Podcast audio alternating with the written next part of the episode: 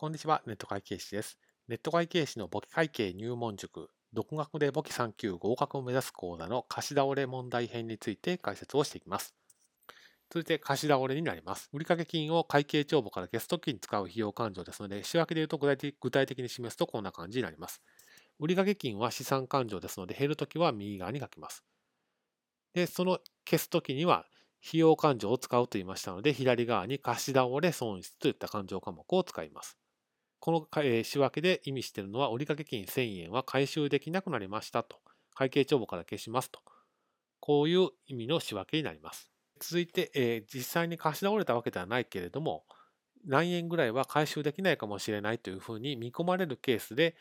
仕分けをしますというふうに言いました。仕分けはこんな感じになります。費用を見込んでおくので、貸し倒れ引当金繰り入れという費用勘定を1000というふうに書きます。そして、その1000は別にまだ売掛金が減ったわけではないので、貸し倒れたわけではないので、売掛金を減らすわけにはいきません。そんな時に使うのは貸し倒れ引当金という負債勘定になります。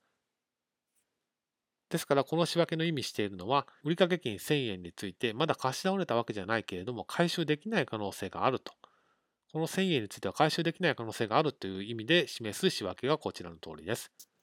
ポイントは、まだ貸し倒れたわけではないから、売掛金を減らすわけではないというところです。ここまでが貸し取引当金の計算なんですけれども、その貸し取引当金を計算してみたら、1000円貸し倒れる可能性が、貸し取引当金が必要ですと。で会計帳簿を見ると、すでに800円貸し取引当金がありますよと。そうなった場合は200円だけ計上しますということです。え仕分けでは貸し取引当金1000と書くんじゃなくて、200だけでいいわけです。会計帳簿にすでに800貸し取引当金って載っているので、追加で計上するのは200円ですと。ですから、仕分けでも左側には貸し取引当金繰り入れ費用勘定200、貸し取引当金200という仕分けを書きます。これをうっかり計算して1000円というふうに書いてしまうと間違いになりますので注意をしてください。最後に焼却債券取立益です。この時の仕分けはこんな感じになります。お金が増えていますから、現金は資産勘定で左側に書きます。で、売掛金はすでに消えてしまっているので、焼却債権取り立て益という収益勘定を使うと先ほど解説しましたので、右収益の増加は右側ですから、焼却債権取り立て益200円と、こういう仕分けをします。